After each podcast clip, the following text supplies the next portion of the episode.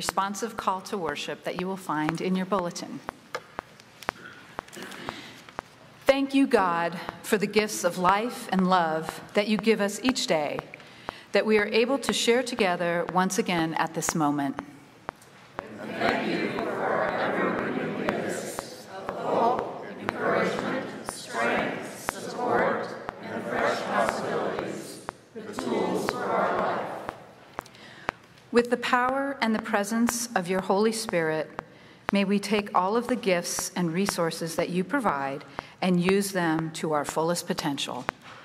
In our worship and in our life, we ask for you to be with us every step on our journey and to guide us in our actions, to speak to us the words we need to hear, and to let your Spirit change us, charge us, and empower us to be your people, your people of bold courage, faith, and love.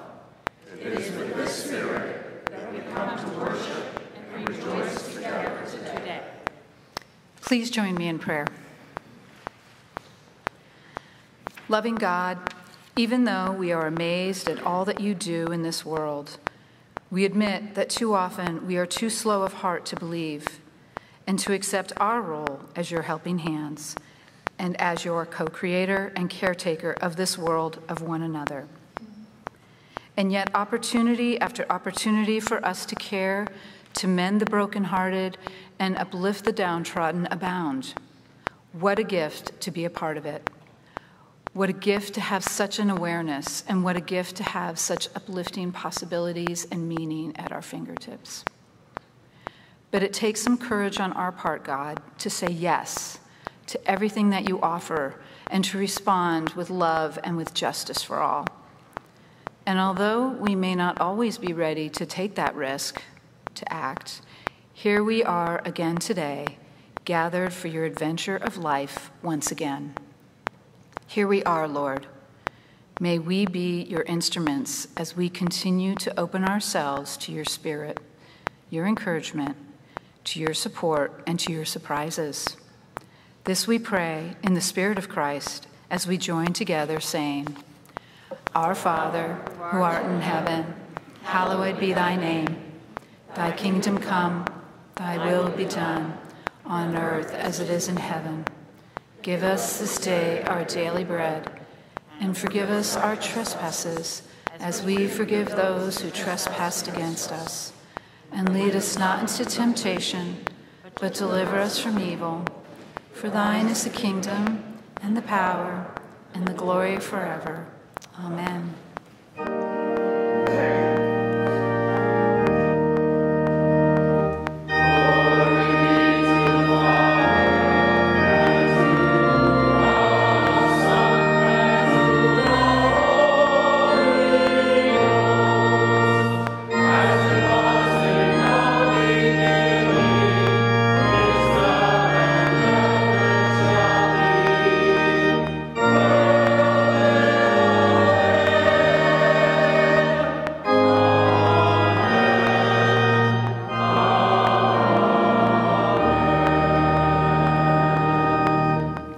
Please be seated.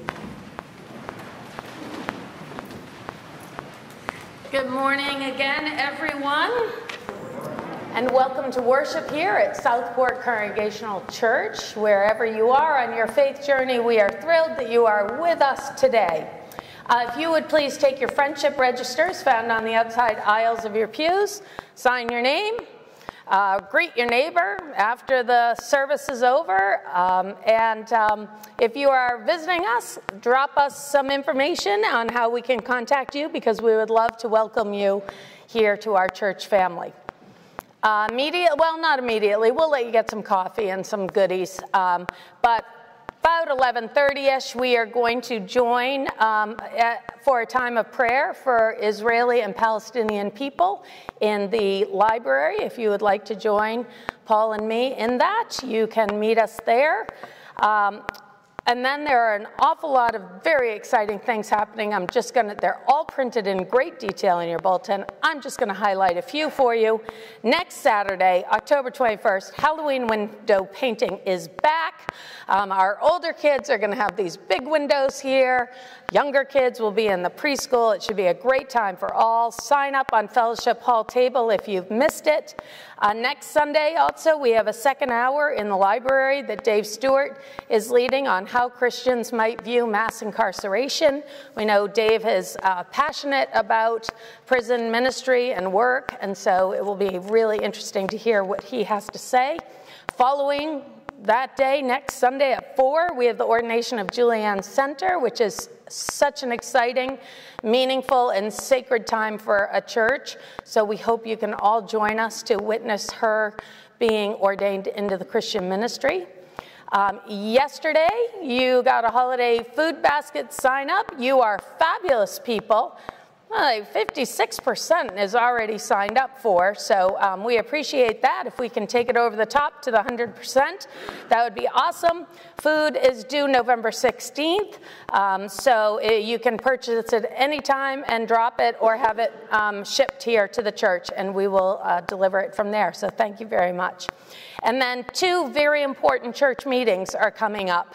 Um, we have our congregational preliminary budget meeting on Sunday, October 29th, immediately following worship. We barely let you out after the amen and keep you here to, uh, so that we can approve a budget for next year so we can keep the church running. And then um, on December 10th, following worship, we will have a congregational church meeting to um, vote on the presented search committee that the church council will be putting forth to the church body. So those are two um, big, big events coming up, and we invite you to join in with both of those. And then um, another big event is upon us, and Paul is going to talk to you about that. And um, this is, good morning, first of all. Hi. Right? We don't want to just launch into saying things. So, um, this is really uh, one of the most significant, impactful uh, things that has hit Southport and Fairfield, um, certainly in the last 30 years uh, since Laura and I have been here. And that is what's happening with, uh, with UI, this UI project that's going right through literally our backyard here.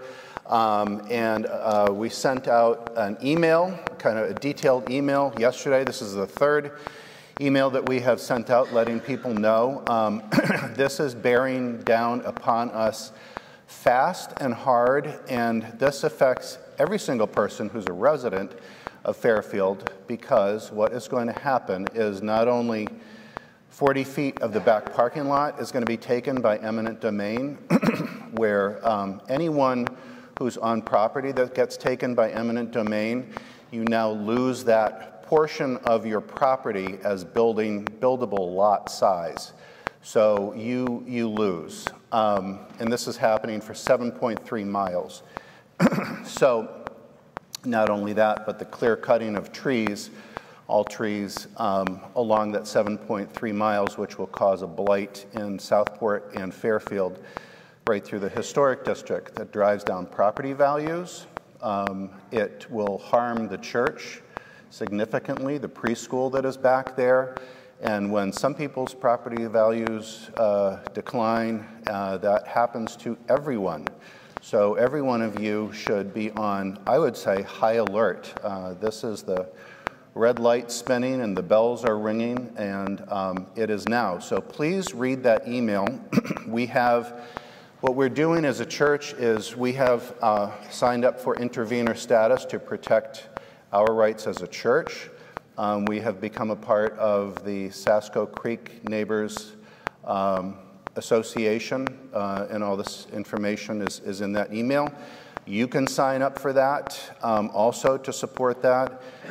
Um, first thing is to please, that with that email that I sent to you, with a click of a button, if you send it to 12, 15, 40 people who you know in Fairfield, then that will spread this. The, the reason for, for the imminence of this is that on October 17th, this Tuesday, there is a siting council meeting. Um, and there's this one this Tuesday, there's one more in November, there's one more in December. And it's all gone under the radar for about two years. Um, And after this December, in a couple of months, I think that it'll be nearly 100% complete, and we will have lost your, our chance. You will have lost your chance. Um, they've been very deceitful in terms of what they have shared and what they have not shared. They have not shared about taking, driving this through private land and taking your land and our land by eminent domain. So please forward the email. Please donate because we're going to have to now hire lawyers as a church to protect our lights. It's going to cost a lot of money. You can please donate to the church. Um, sign the petition. If you haven't been approached by anybody um, coming in, you will be going out. Please make sure that you take your proactive energies and find that person. If they can't find you, please sign that today here in Fellowship Hall. Please write personal emails and letters to the governor, to the first select woman, Brenda Kupchick, and then you can also um, go to empoweringfairfield.org and you can check out that and you could join Sasco Creek Neighbors Environmental Trust. So um, this is a direct church matter. It's also a community matter. Um, so please do this for the church's sake. Please do this for your own sake today. Um, this is permanent change, and permanent lasts a really long time. Thank you. I would like to welcome all the children to come forward at this time. We're going to do a combined event here, which is going to be very exciting. So we'll take everybody.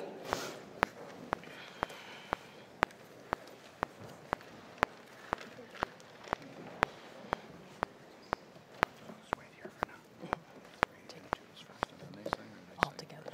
No, we do this first. So just come. All right, you're all just going to have to scoot a little sideways because we're going to talk from up here today, which is a little different. All right. So today we have two different things happening, but they are all together. They're all apart. You guys can sit for just a sec. Thanks. No, that's fine. I, I just don't want them falling asleep standing. So it's a, it's a very important day. This is the 180th day that Southport Congregational Church has given out Bibles to their third graders. For the entire life of this church, 180 years, this church has given out Bibles on this Sunday in October. That's pretty amazing. And so to celebrate that, we have our cherub chimers and cherub choir going to perform for us. And we're going to welcome, um, it was a, must have been a strange year. Third grade years ago. I don't what are you all, 10? 10 years ago? Eight years ago? Eight? Nine? How old are you guys? I'm 13. You're 13 now, third graders. Eight. Eight years ago. Because we have a really fun group of third graders. So come on forth, you guys, and you're going to come stand right here. So we welcome Blake Schluter and Crawford McClay and Griffin Hathaway as our representatives, the 180th class of Bible receivers. Very good looking group, very smart. You want to show how smart you are? Sure. All right, ready? What does the word Bible mean? Little books. Nice. How many little books are there in the Bible? Nice. Bible's broken into two large time sections. What are they? New Testament, New Testament and, and Old Testament. Which testament is about Jesus? Um, the new. Give him a hand.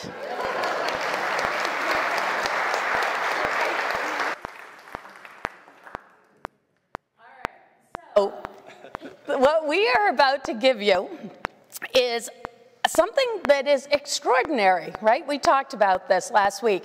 It's an extraordinary book. It's the book of God's story of God's people. And it is also the story of you and your faith. So when you hold this Bible that we're about to give to you, you hold a book that has changed the lives of all of humanity.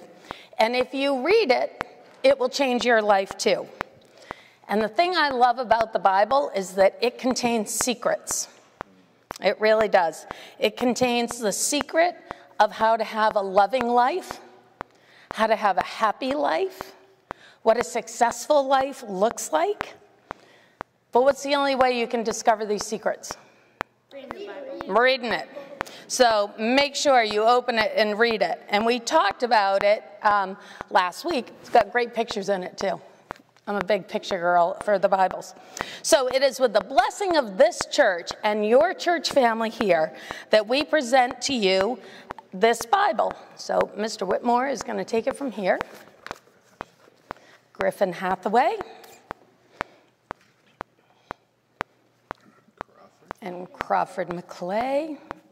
And Blake Schluter.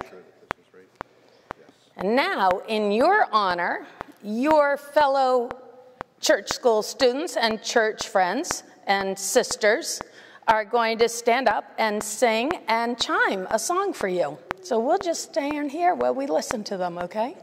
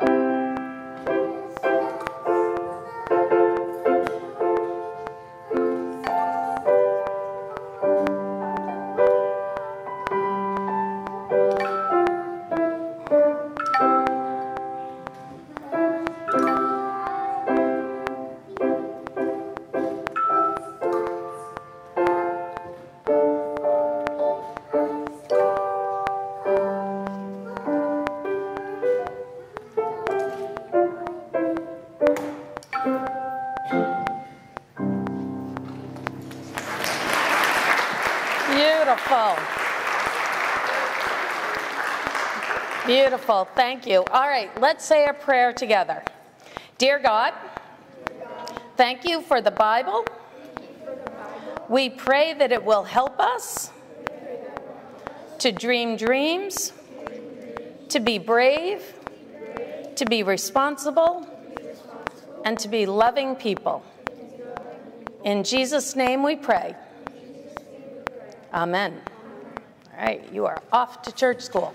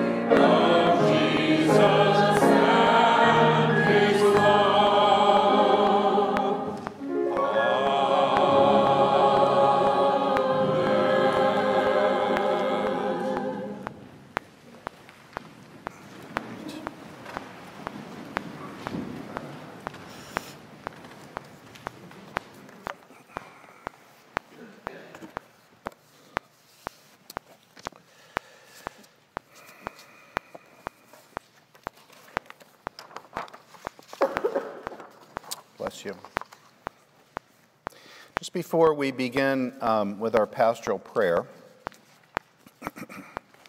uh, where in our prayer I would like to invite you to lift up all those who are recovering from surgeries and all those who are heading into surgeries.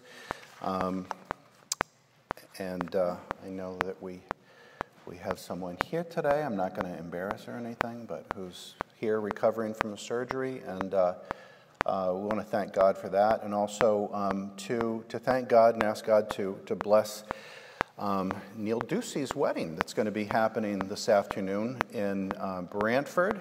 Um, and Laura's going to be, I'm going to be there, and Laura's going to be performing the wedding. So that's a beautiful time of Thanksgiving. Um, but just as we begin with our prayer, I just want to start with a, a reflection from an article that I read yesterday, or on Friday.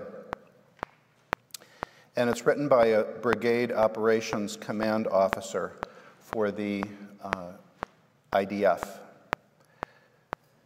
And it says this I was in Austin, Texas for work on Saturday when I received a call from my commander in Israel Defense Forces to return to Israel and head to the front line. I didn't hesitate. I knew that the citizens of my country were in real danger, something that's been on all of our hearts and minds this last week. My duty, he wrote, first and foremost is to join the fight against those who unleashed a massacre on my people.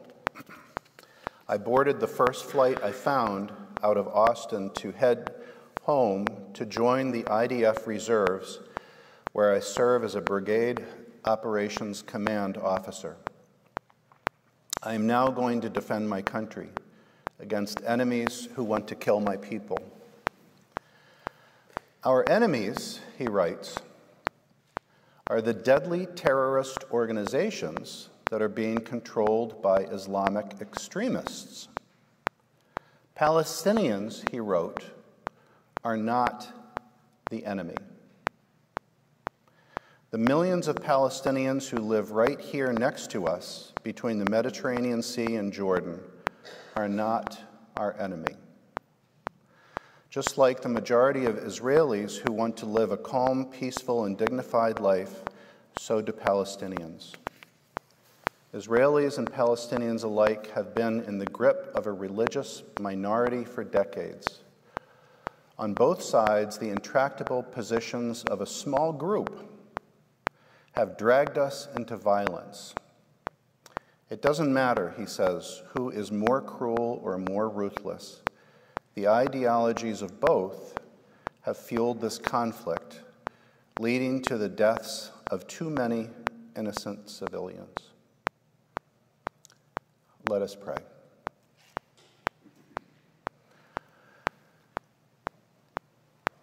Our loving God, this is not just a tumultuous world,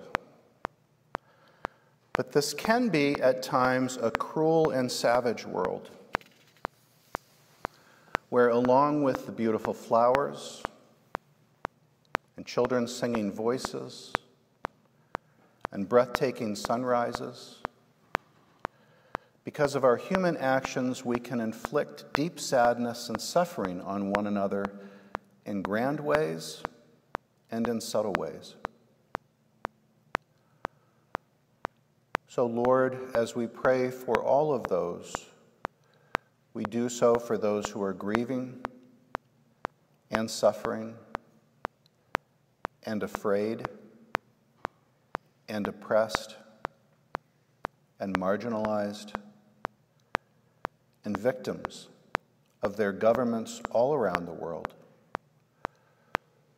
We also pray for those who are doing the oppressing and who are creating the pain, that you may somehow crack open their minds and work your way into their hearts and soften their internal pain, which is creating the pain that they then inflict on others.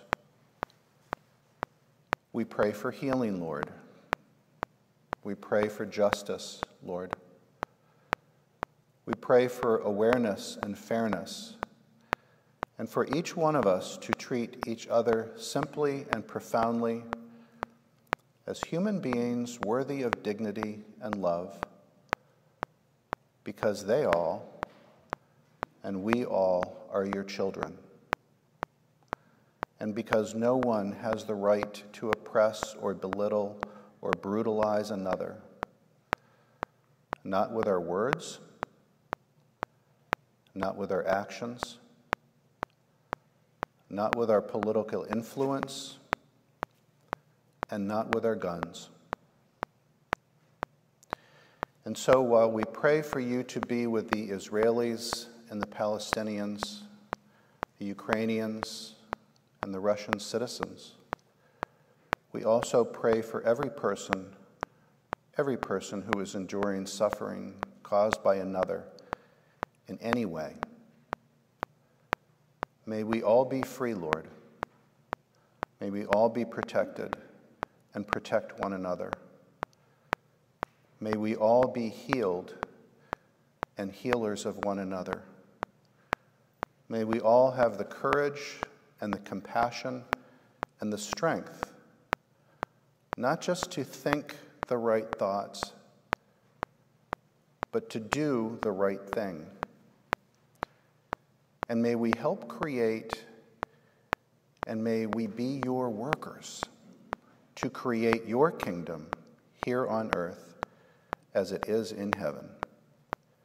Amen.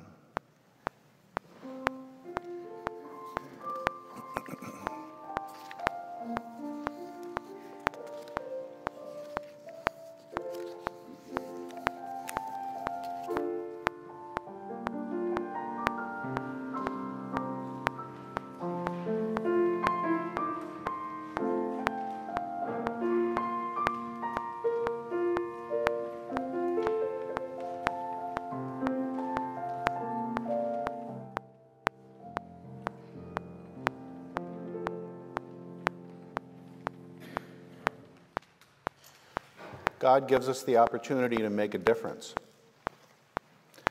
That is powerful. May we take that opportunity every chance we get. And this morning, with our offering, this is yet but another chance to be able to share of your resources so that we can receive and share them once again with those in need.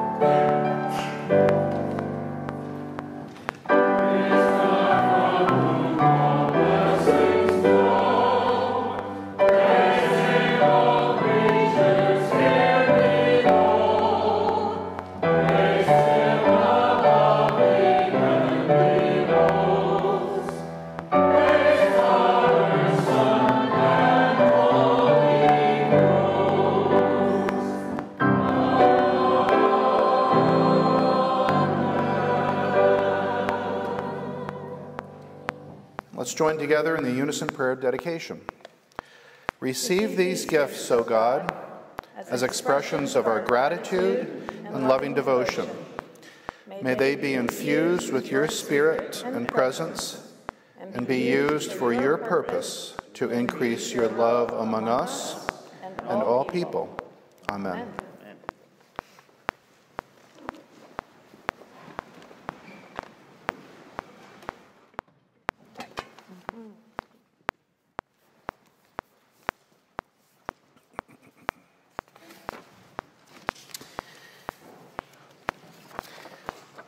As at least some of you know this morning, I was going to be talking about, uh, I was going to be finishing up our four part series. This was going to be the fourth part.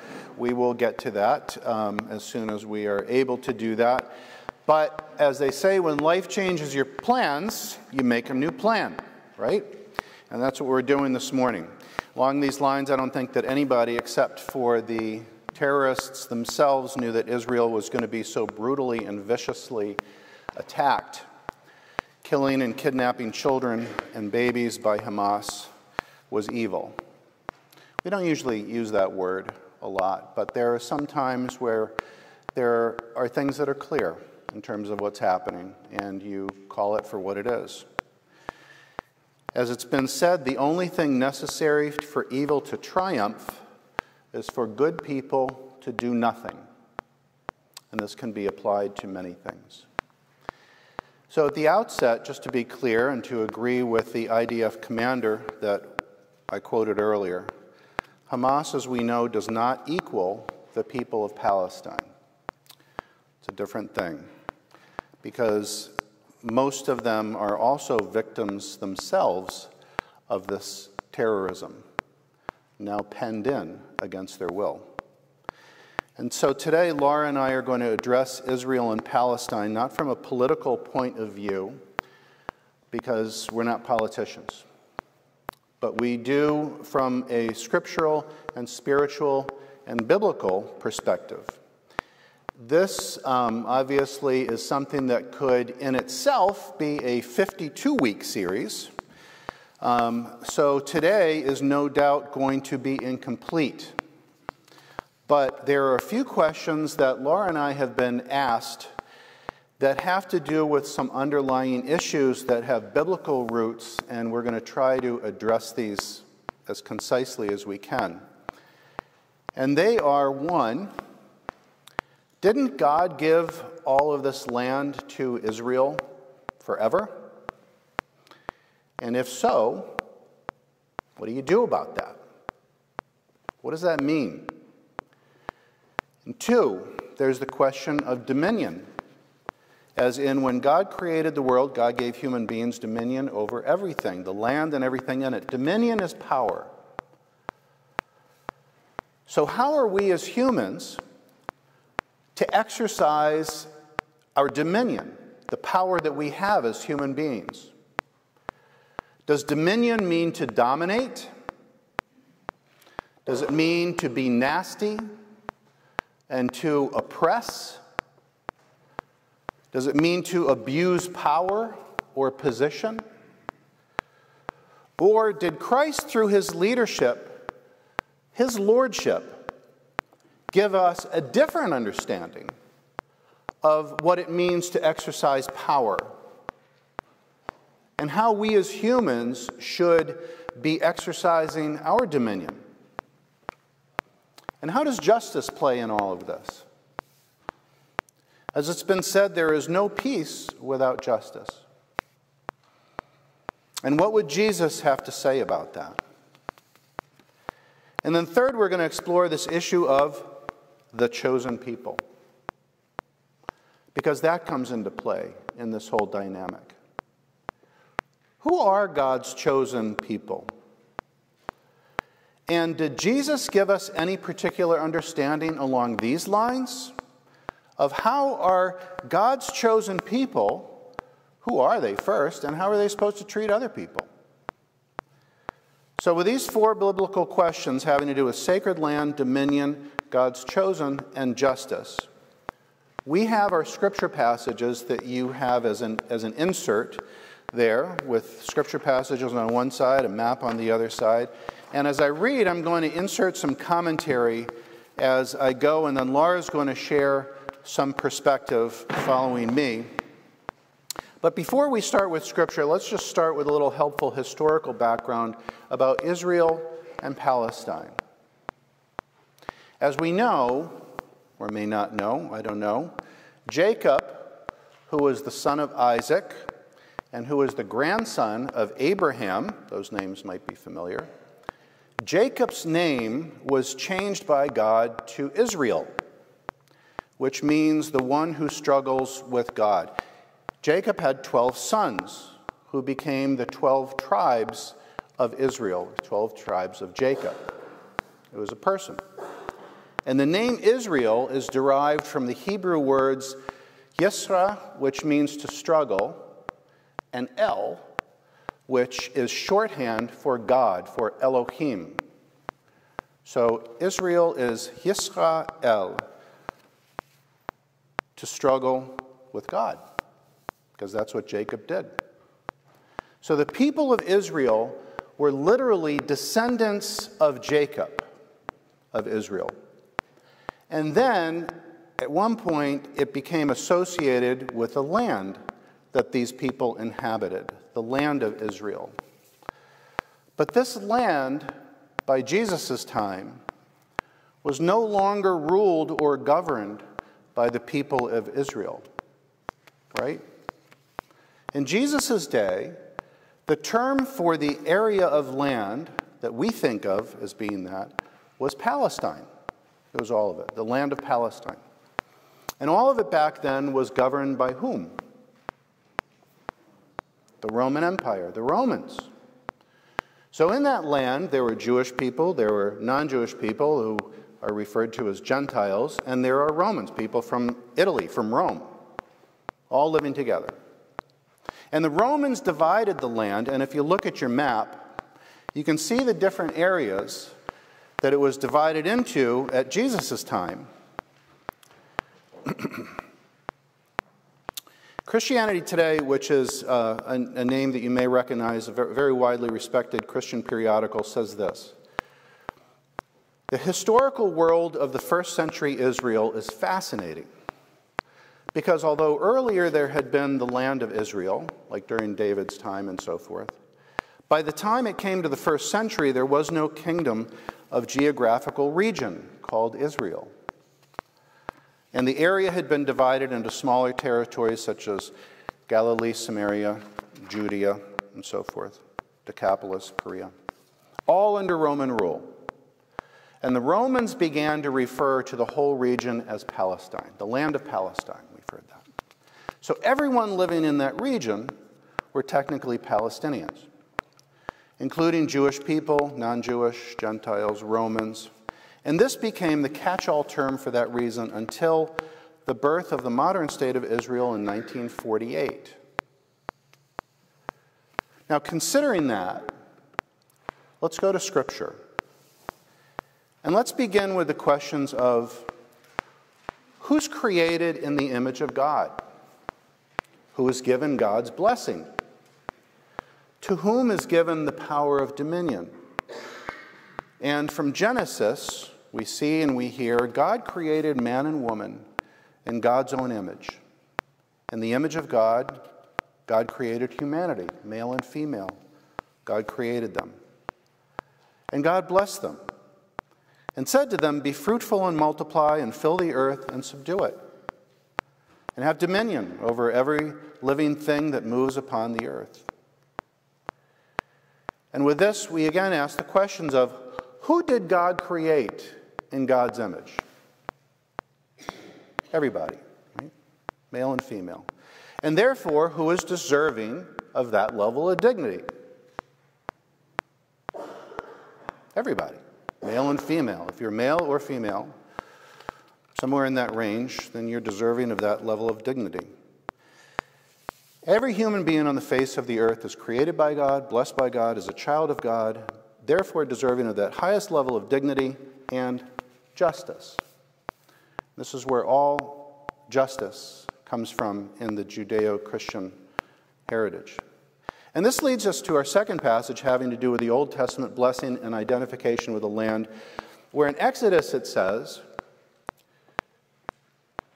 Then the Lord said to Moses, Leave this place, you and the people you brought up out of Egypt, and go up to the land I promised on oath to Abraham, Isaac, and Jacob, saying, I will give it to your descendants.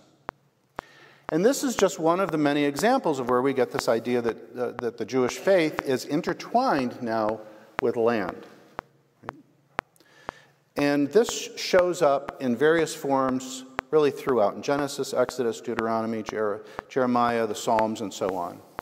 And then moving on to our third passage, this is where we get the idea that the people of Israel are God's chosen people, which they are. They are. But unless we forget the original blessing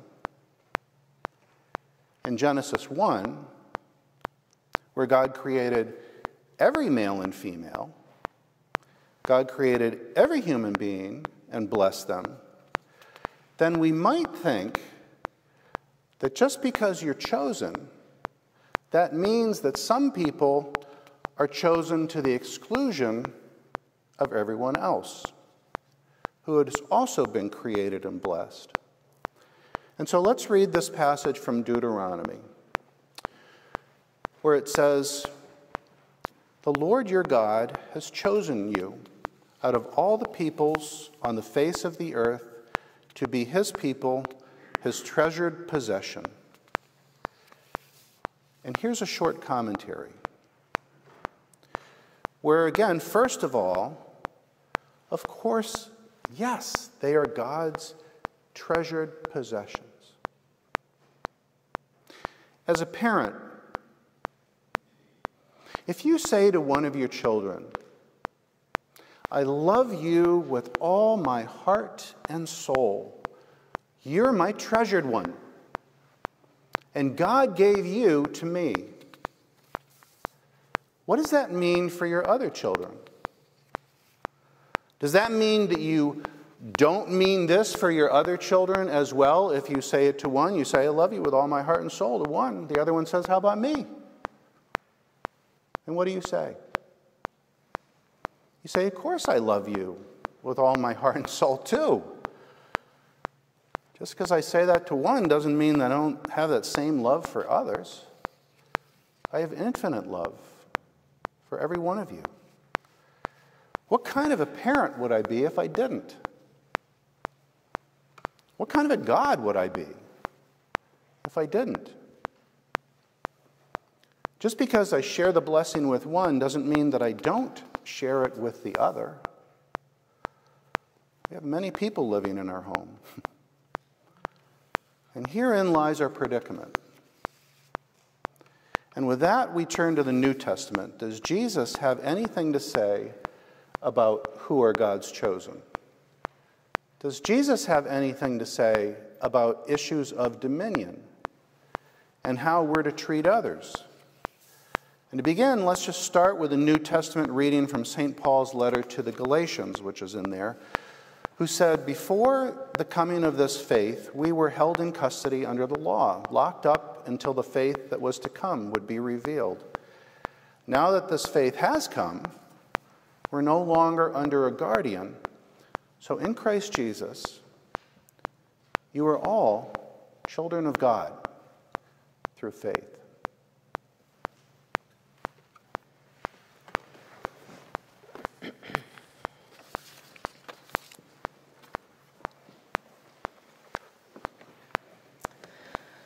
So, as Paul mentioned, the Israeli Palestinian conflict has been going on for millennia.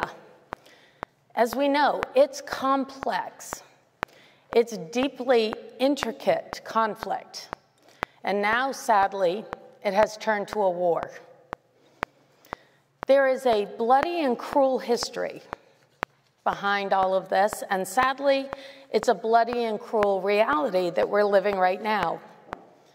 The actions on both sides have left millions of innocent men, women, and children in a very precarious position. The murder and suffering of the Israeli people cannot be ignored. And the suffering and the death of the Palestinian people cannot be ignored. So, where do we turn to even begin to comprehend what all this means? Where do we look to see how are we supposed to process all of this? Well, as Christians, we look to Jesus. We remember that Jesus himself lived in an occupied territory. Rome had occupied Israel for more than 60 years by the time Jesus was born. We remember that Jesus lived in a highly violent time. All male children under the age of three were brutally murdered to try to kill him when he was a child. Crucifixion and other means of torture were commonplace when he was an adult. And despite all of that, Jesus was a very effective practitioner of nonviolence.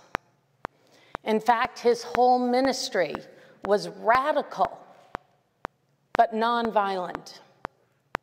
He challenged both the Roman and the Jewish leaders on everything from the way they treated people to the way they misrepresented God to the way they used violence as a means of suppression. He understood land rights issues. He understood human rights issues. And he understood peace and nonviolence. We can see this clearly when Jesus chose Saul on the road to Damascus to become the leader of the movement. Saul was transformed from someone who literally hunted down, arrested and or killed young Christians, new Christians. Jesus transformed him to Paul, someone who gave birth to the church, traveling around the world interpreting Jesus' sayings based on his experience with the resurrected Christ. Our earliest documents about Jesus are Paul's letters. And in one of those letters to the church in Corinth, Greece, Paul wrote to them to explain how, as Christians, you now have to look at the world. And Paul wrote, just as the body is one and has many members, and all the members of the body, though many, are one body, so it is with Christ. Jews or Greeks, slaves or free, all were made to drink of the one Spirit. If one member suffers, all suffer together. If one member is honored, all rejoice together. Now you all are the body of Christ and individually members of it. I thought long and hard about what to say.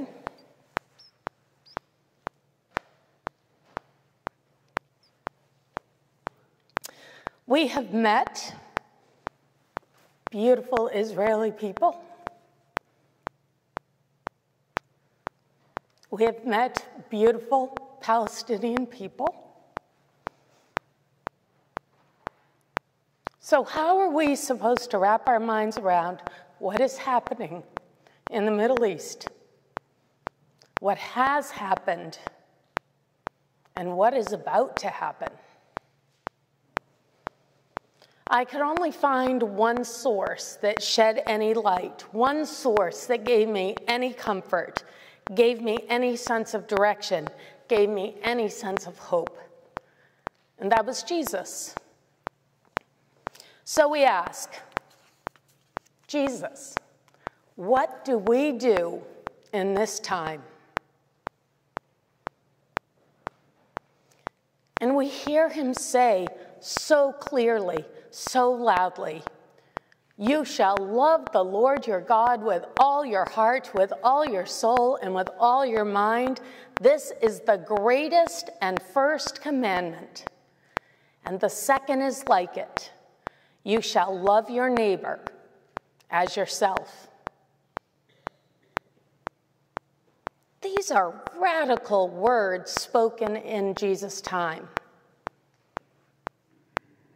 But they give us all we need to know about how God feels about humanity, all we need to know about how humanity is supposed to feel about themselves, and all we need to know of how humanity is supposed to feel about their neighbors.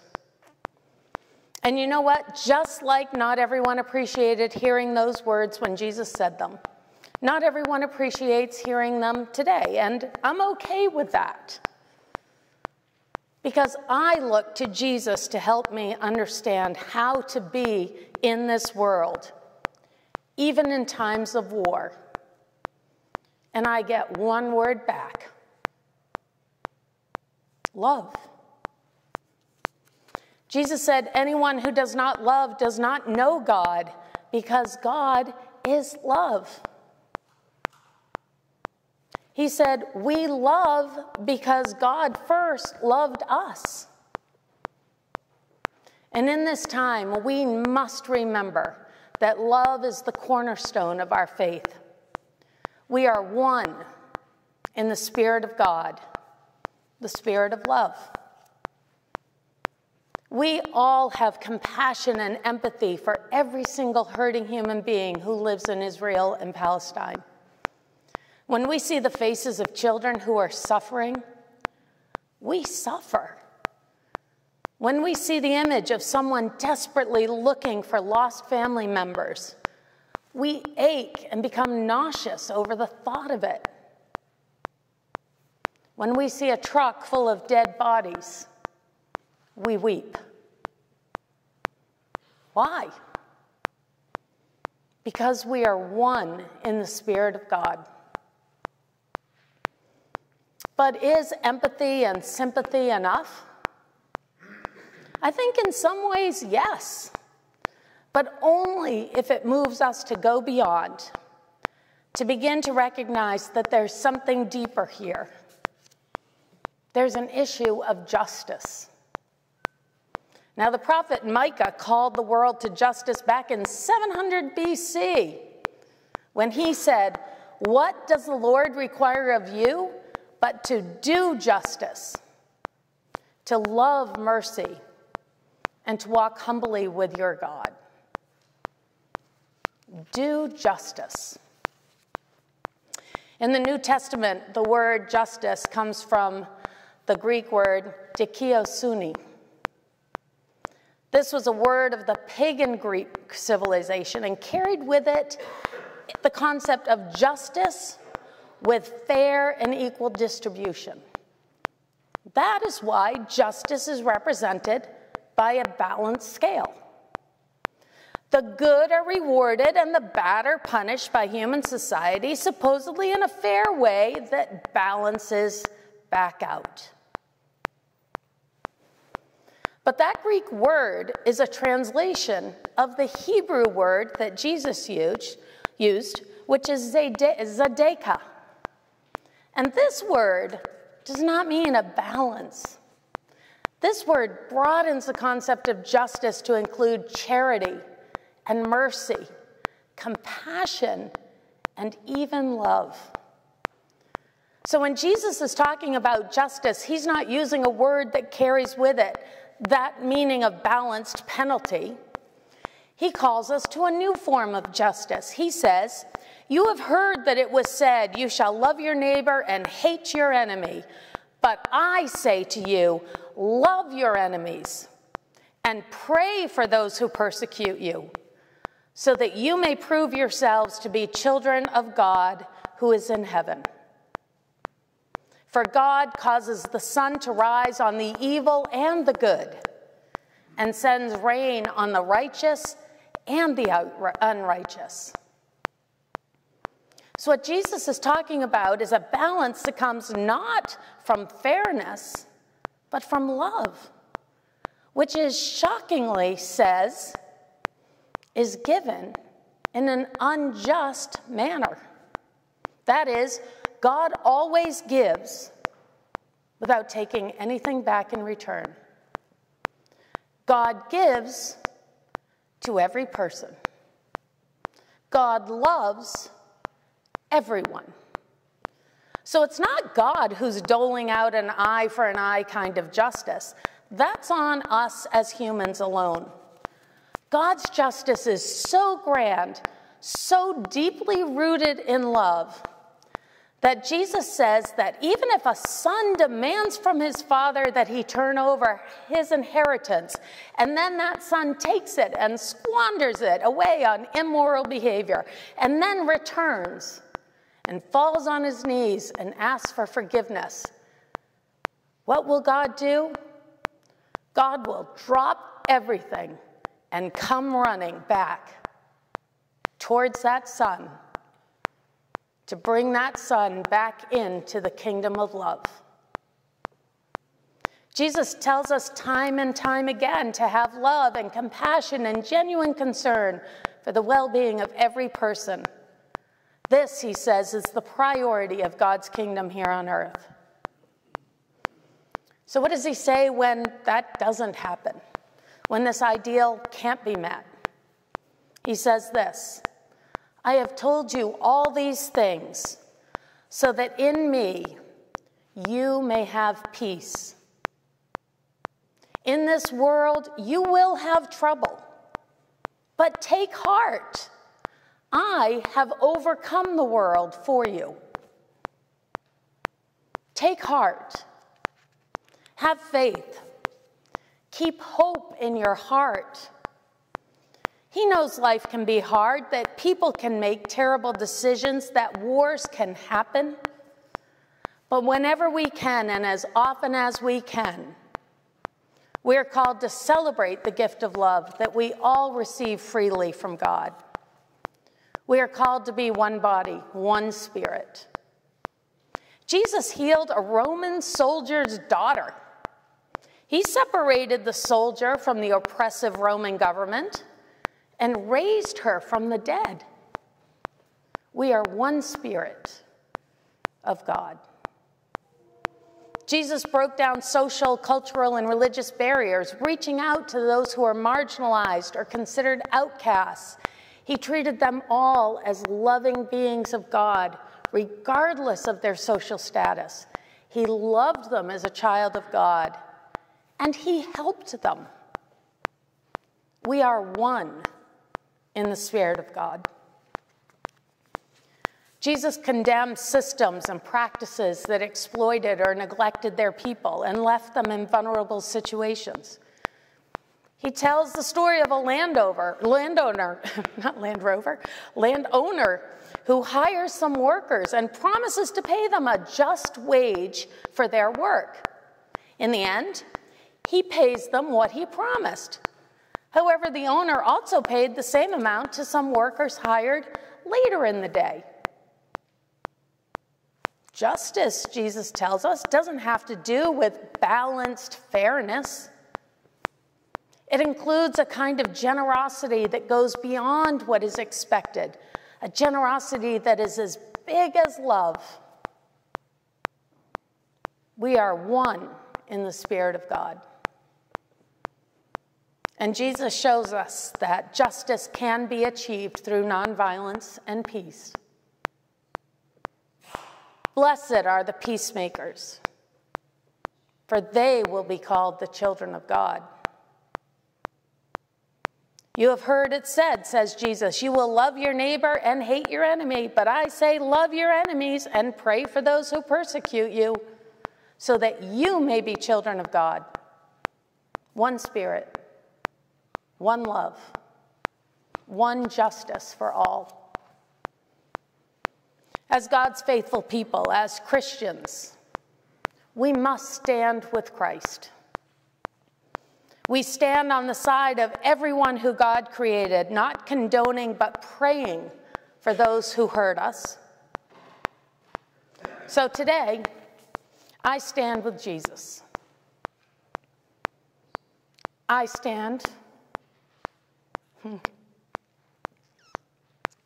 on the side of hope, not despair, despite this.